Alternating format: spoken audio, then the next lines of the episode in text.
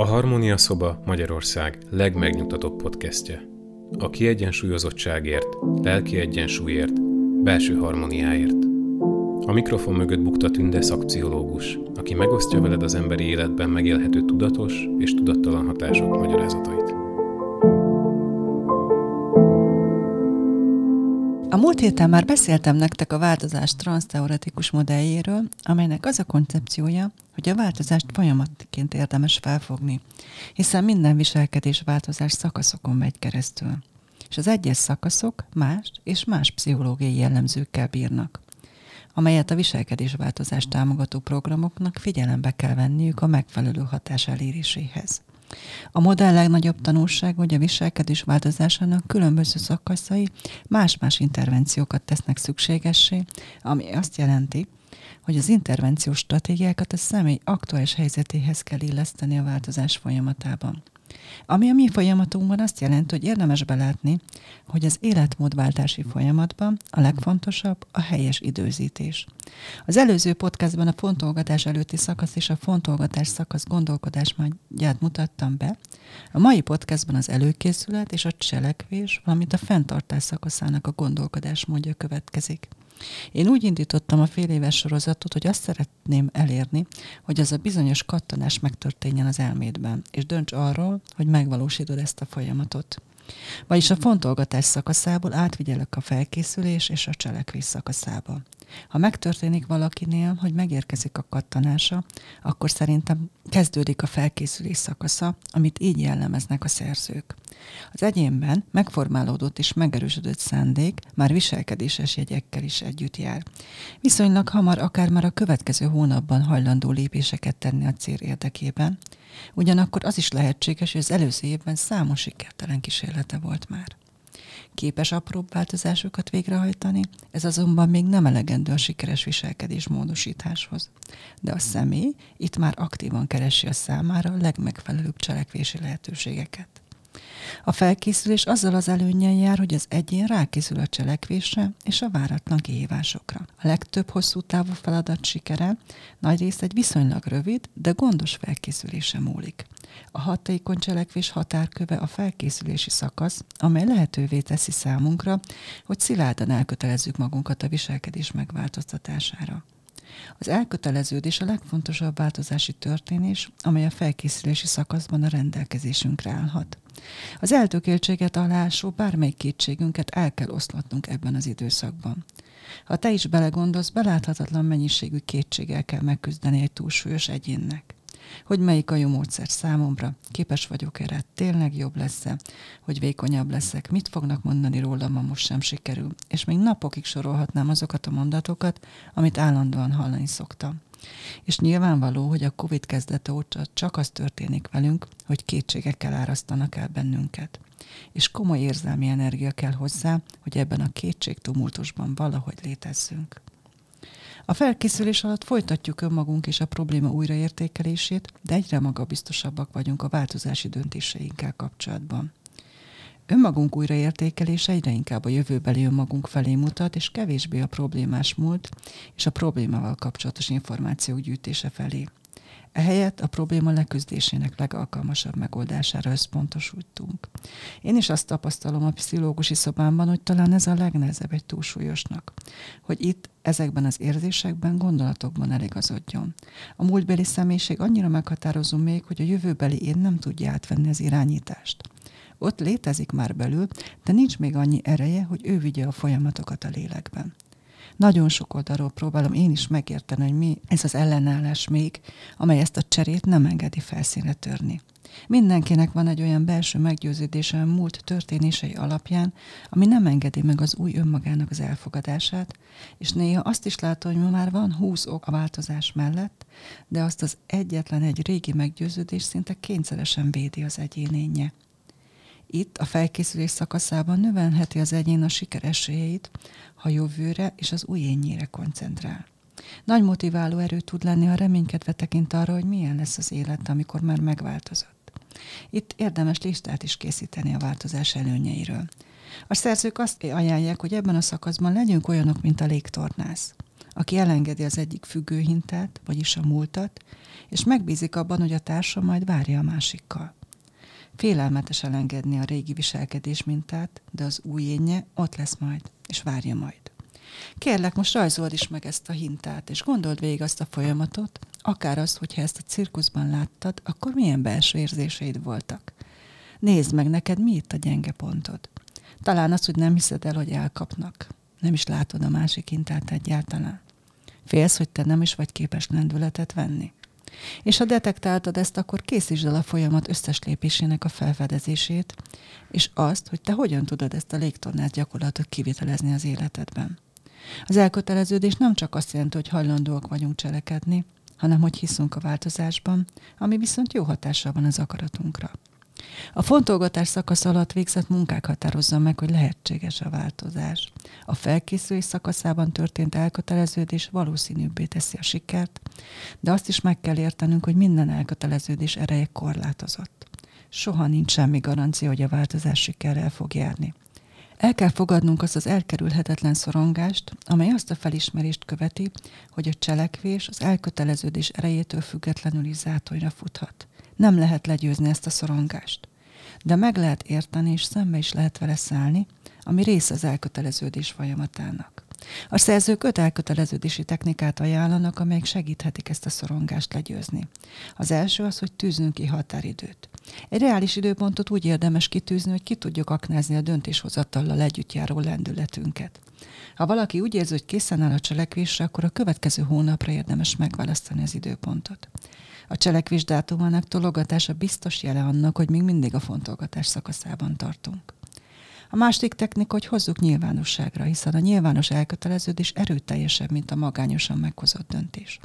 És amikor nyilvánosságra hozzuk a döntésünket, akkor kiválthatjuk a környezetünk szimpátiáját, és lehetővé teszi számukra, hogy megértsék a változás közbeni viselkedésünket. A harmadik technika a kis lépésekkel való haladás fölvállalása. A negyedik technika az, hogy készüljünk fel a nagy lépésre.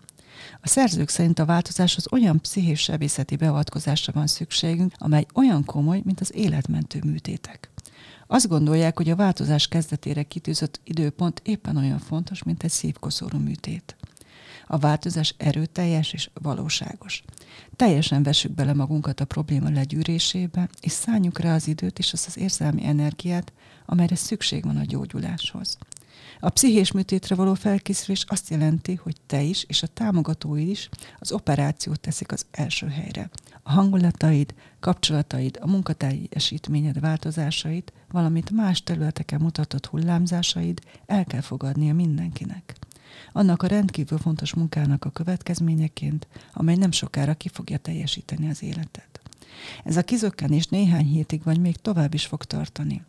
A legfontosabbnak most annak kellene lenni, hogy kikecmeregj a problémás viselkedésből, miközben életed más területei egy időre kénytelenek háttérbe szorulni.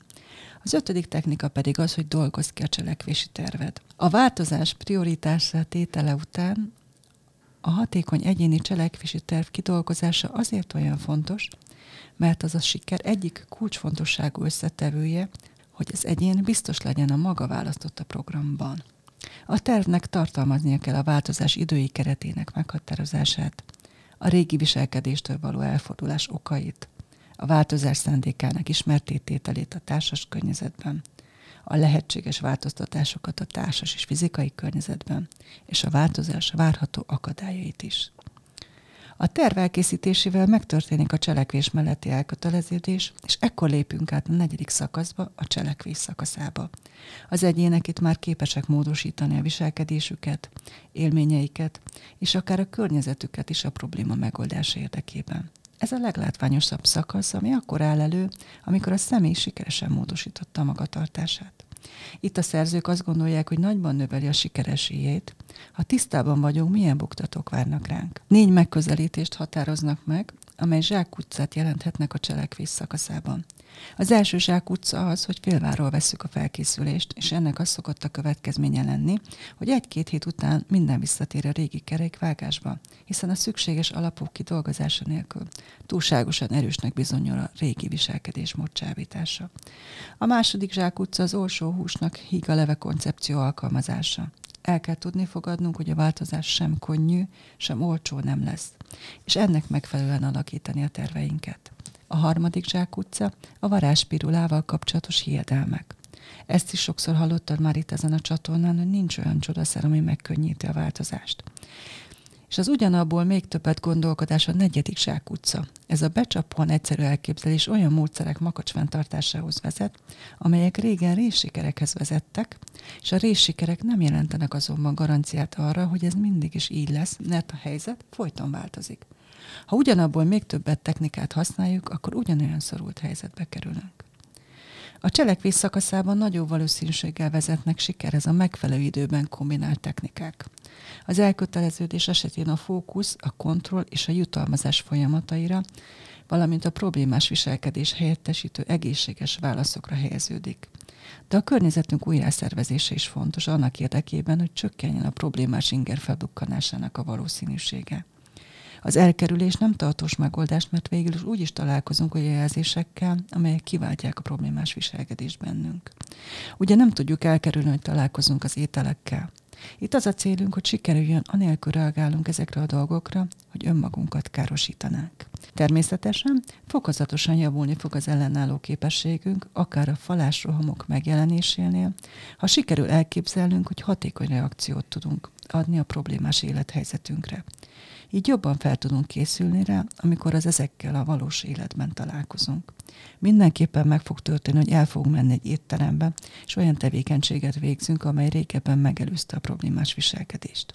Ekkor azonban már megtehettük a szükséges lépéseket annak érdekében, hogy bármilyen helyzet is adódjon, megfelelő módon tudjuk helyesíteni valamivel. Érdemes emlékeztetőket is használni, mert ezek emlékeztetnek minket, hogy hogyan kell legközelebb reagálnunk. Az önjutalmazás is fontos, mert a jutalmak módosítják azokat a következményeket, amelyek követik és megerősítik. Szükségünk van megerősítésre, amikor répát teszünk csoki helyett, kocogni kezdünk sorozatnézés helyett, ellazítjuk magunkat a harag helyett. És kiállunk magunkért, ahelyett, hogy inába szállna a bátorságunk. Hasznos lehet, hogyha formális és informális szerződéseket használunk a cselekvés szakaszában, és a folyamatos irányváltásban is érdemes gondolkodnunk. A nagyobb problémák leküzdéséhez az kell, hogy fokozatosan tereljük a viselkedésünket az új kívánatos irányba, és itt sokkal nagyobb valószínűséggel vezet sikerhez a lépésről lépésre történő megközelítés, amikor minden egyes lépést megerősítést követ. A jól végzett, a jól jutalmazott első lépések biztosítják, hogy a botlások csak rövid megingások, és ne tartós visszaesések legyenek. Nagyon nehéz legyőzni a problémákat, ha az utunk során megfosztjuk magunkat a jól megérdemelt megerősítésektől. A cselekvés a változás folyamatának a legmozgalmasabb periódusa. Ennyire még soha nem volt szükség arra, hogy a segítő kapcsolatainkra támaszkodjunk. Akár kereshetünk edzőtársakat és életre szóló támogatókat is. A cselekvés szakasza több hónapon át tart, majd átkerülünk a fenntartás szakaszába, amely szakasz felhasználja mindazt a munkát, amelyet korábban el kellett végeznünk, és erre is épít. Akkor tudunk erősek maradni a fenntartás során, ha elismerjük, hogy még mindig fogékonyak vagyunk a problémára, holott már olyan az életünk, hogy semmi ilyen értéket nem jelent abban a régi viselkedés. Úgy erről a Jó Diétás podcastben sokat beszéltem már nektek. A fenntartásra leselkedő legáltalánosabb veszélyek között találjuk a társas nyomást, a belülről jövő kihívásokat, amelyek a túlzott magabiztosságainkból és más hibás gondolkodásunkból származnak. És a különleges helyzetek pedig akkor alakulnak ki, amikor szokatlan intenzív csábítással szembesülünk. A szerzők ebben a szakaszban a következő pszichés dopingszereket ajánlják nekünk. Az elköteleződés fenntartás érdekében először írjuk le, hogy milyen nehézségekkel találkoztunk a változás érdekében kifejtett erőfeszítések elején. Tekintsük át a listát, amit hónapokkal ezelőtt készítettünk viselkedésünk negatív aspektusairól. Tartsuk mindkét listát könnyen elérhető helyen, időnként fussuk át őket, és a meginkás első jelénnél azonnal szedjük elő őket. Bölcs dolog elkerülni pár hónapig azokat az embereket, helyeket vagy dolgokat, akik komoly veszélybe sodorhatják a változást, hiszen a botlásokat általában a túl nagy stressz és az elégtelen megküzdő képességek okozzák. Itt fel kell ismernünk, hogy ezek a botlások a sebezhetőségeinket jelzik. Ezért készíthetsz kríziskártyákat is, amelyeket a pénztárcádba tehetsz. A kártyákra fel tudod írni a probléma negatív aspektusát, valamint azokat az instrukciókat, amelyeket követni szeretnél, amikor komoly kísértéssel nézel szemben. A türelem és a kitartás a fenntartás szakaszának az emblémái. Óriási teljesítmény kilépni az egyéni szenvedésünk epizódjaiból. Ebben a szakaszban képesek vagyunk már megakadályozni azt, hogy az elkerülhetetlen veszteségeink és csalódásaink teljes lelki zűrzavarba csapjanak át. Az élet rideg tényeit, csalódásokat, tragédiákat nem tudjuk elkerülni. Ha sikeresen megyünk végig egy változási cikluson, akkor megtanulhatunk még az élet nagyobb sorscsapásai és megfelelő, egészséges viselkedéssel reagálni. A befejezés szakasza akkor következik be, amikor kilépünk a változási ciklusból. A szerzők szerint négy kritérium segítségével határozható meg, hogy mikor fejezted be a változási folyamatodat. Egyrészt, ha az új énképet kialakulása és megszilárdulása megtörtént, amely összhangban van az egészségesebb életmóddal. Ez a fejlemény a befejezés ígéretét hordozza. A második kritérium, hogy semmilyen helyzetben nem jelentkezik a kísértés, hogy visszatér a régi viselkedésedhez. A megalapozott személyes hatékonyság a harmadik, amikor a befejezők a problémájukról önmagukra helyezik át a súlypontot. A negyedik pedig az egészségesebb életstílus, amikor már csökkentésre kerülnek az önpusztító, önhátráltató viselkedések előfordulása. Ebben a szakaszban már a visszaesések megelőzésén és a viselkedés megváltozásával kapcsolatos nyereségek megszilárdításán dolgozunk. Tudom, hogy ezt most még végighallgatni is fárasztó volt, de szükséges, hogy átláss egy ilyen teljes változási folyamatot, és ennek alapján tedd meg a szükséges lépéseidet. Jövő héten jövök egy összegző feladatsorral is, amely segíthet téged a saját elköteleződésed folyamatában. Én Bukta Tünde vagyok, és a Harmónia szobát hallottad. Jövő héten érkezem egy új értékes tartalommal, amely segítséget nyújthat neked abban, hogy harmonikusabb és teljesebb életet élj. Ha tetszett az adás, keres minket Spotify-on, valamint Apple Podcast-en, Facebookon és az Instagramon is.